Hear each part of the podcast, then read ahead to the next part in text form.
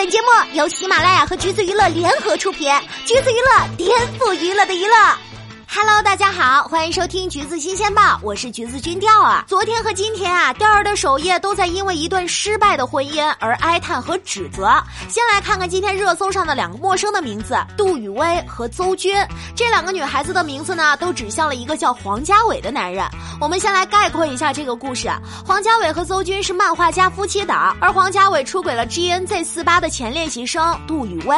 黄家伟呢是一个漫画家，颜值在漫画家里应该还算是蛮高的，而他的履历也是蛮优秀，毕业于广州美术学院雕塑系，毕业之后呢就出了两本画集，这些作品都是先在欧洲和日本发表。差不多十年之前，他就成为了日本国际漫画大奖的最年轻获得者。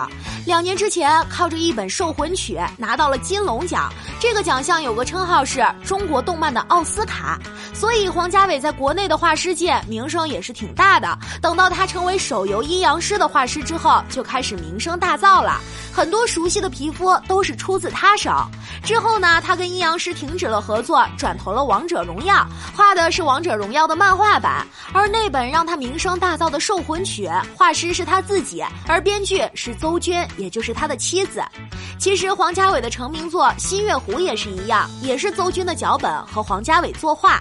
两人本来就是画师里最令人羡慕的夫妻档，他俩呢是大学同学，一起从广美毕业，在一起有十六年的岁月。而这场大戏的最开始，还真不是细心的网友们发现的，是黄家伟本人先讲的。他突然在微博发了一条：“邹军，我对不起你。”接着妻子邹军发了一条微博，暗示黄家伟出轨。十六年感情了，十九岁就跟你一起，本着白头偕老，最终敌不过半年的心动。在这段感情里，我一直。是以仰视的状态，是不平等的关系。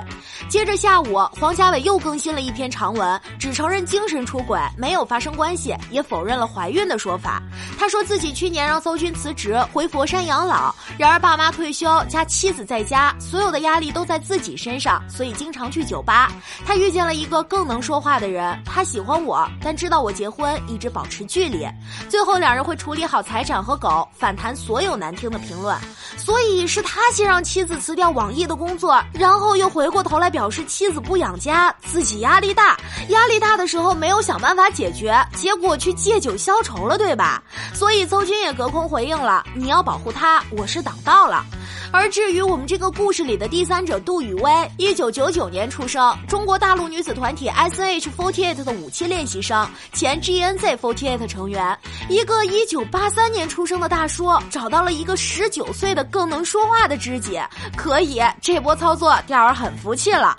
而杜雨薇呢，本人也发了微博，表示了自己的道歉，什么不配做人，什么害怕对邹军的伤害，什么自己是罪人，应该得到报应，也否认了怀孕和。孩子的说法，呃，钓儿顺带扒了一下他微博里的图片哈，别人的长相咱们也不好评论什么。想要吃瓜的，请移步微博。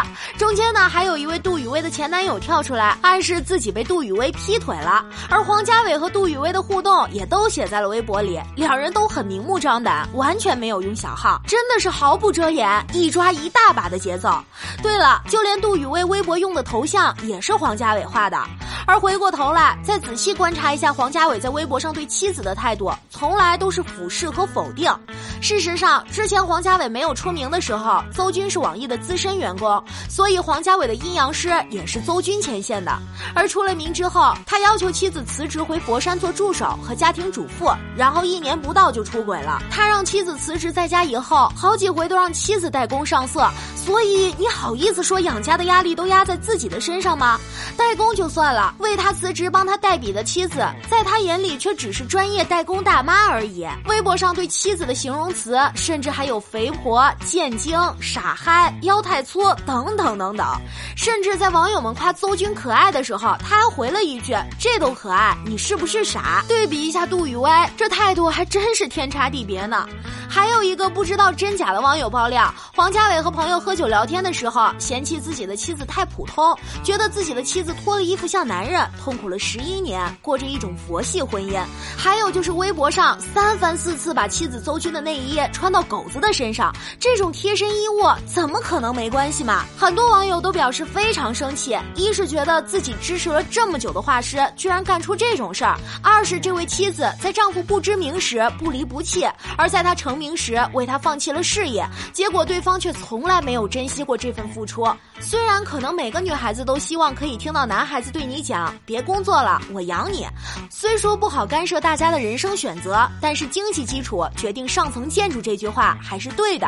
自己经济独立才可以保证一直有底气，万一遇上渣男和小三，才可以保证谈判的天平。对于这件事儿，各位听众老爷们怎么看呢？